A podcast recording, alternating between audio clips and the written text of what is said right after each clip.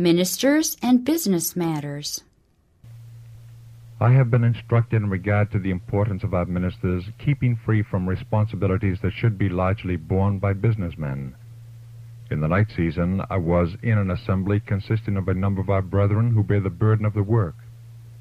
They were deeply perplexed over financial affairs and were consulting as to how the work could be managed most successfully. Some thought that the number of workers might be limited, and yet all the results essential be realized. One of the brethren, occupying a position of responsibility, was explaining his plans and stating what he desired to see accomplished. Several others presented matters for consideration. Then one of dignity and authority arose and proceeded to state principles for our guidance. To several ministers, the speaker said, Your work is not the management of financial matters. It is not wise for you to undertake this. God has burdens for you to bear, but if you will carry lines of work for which you are not adapted, your efforts in presenting the word will prove unsuccessful. This will bring upon you discouragement that will, be that will disqualify you from the very work you should do, a work requiring careful discrimination and sound, unselfish judgment. Those who are employed to write and to speak the word should attend fewer committee meetings.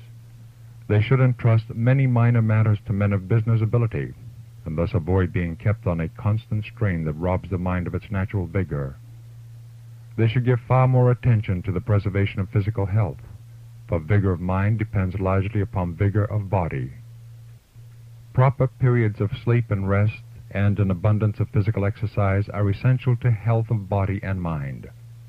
To rob nature of her hours for rest and recuperation by allowing one man to do the work of four, or of three, or even of two, will result in irreparable loss.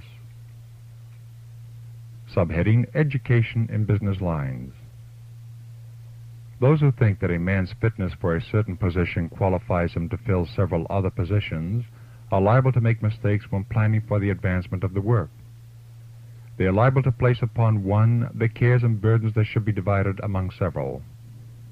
Experience is of great value, the Lord desires to have men of intelligence connected with His work, men qualified for various positions of trust in our conferences and institutions. Especially our consecrated businessmen needed, men who will carry the principles of truth into every business transaction.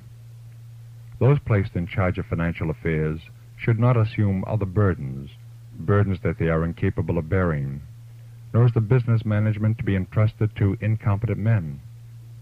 Those in charge of the work have erred sometimes in permitting the appointment of men devoid of tact and ability to manage important financial interests. Men of promise in business lines should develop and perfect their talents by most thorough study and training. They should be encouraged to place themselves where, as students, they can rapidly gain a knowledge of right business principles and methods. Not one businessman now connected with a cause needs to be a novice. If men in any line of work are to improve their opportunities to become wise and efficient, it is those who are using their ability in the work of building up the kingdom of God in our world. In view of the fact that we are living so near the close of the earth's history, there should be greater thoroughness in labor, more vigilant waiting, watching, praying, and working. The human agent should strive to attain perfection, that he may be an ideal Christian, complete in Christ Jesus.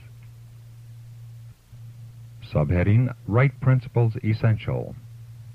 Those who labor in business lines should take every precaution against falling into error through wrong principles or methods. Their record may be like that of Daniel in the courts of Babylon. When all his business transactions were subjected to the closest scrutiny, not one faulty item could be found. The record of his business life, incomplete though it is, contains lessons worthy of study. It reveals the fact that a businessman is not necessarily a scheming policy man. He may be a man instructed of God at every step. Daniel, while prime minister of the kingdom of Babylon, was a prophet of God, receiving the light of heavenly inspiration. His life is an illustration of what every Christian businessman may be.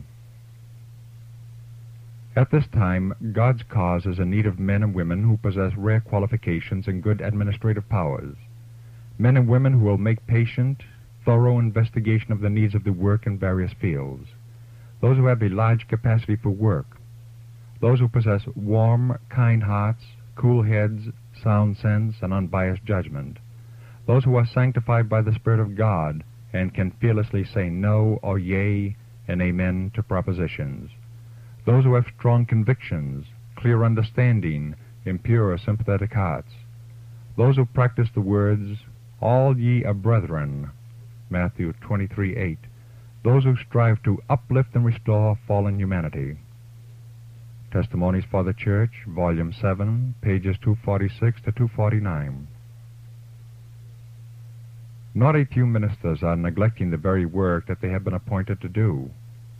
Why are those who are set apart for the work of the ministry placed on committees and boards?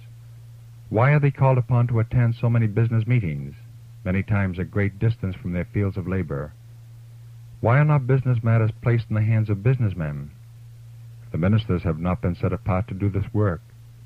The finances of the cause are to be managed by men of ability, The ministers are set apart for another line of work.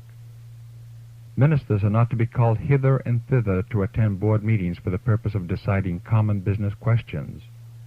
Many of our ministers have done this work in the past, but it is not the work in which the Lord wishes them to engage. Too many financial burdens have been placed on them. When they try to carry these burdens, they neglect to fulfill the gospel commission. God looks upon this as a dishonor to his name. Testimonies for the Church, Volume 7, pages 254, 255.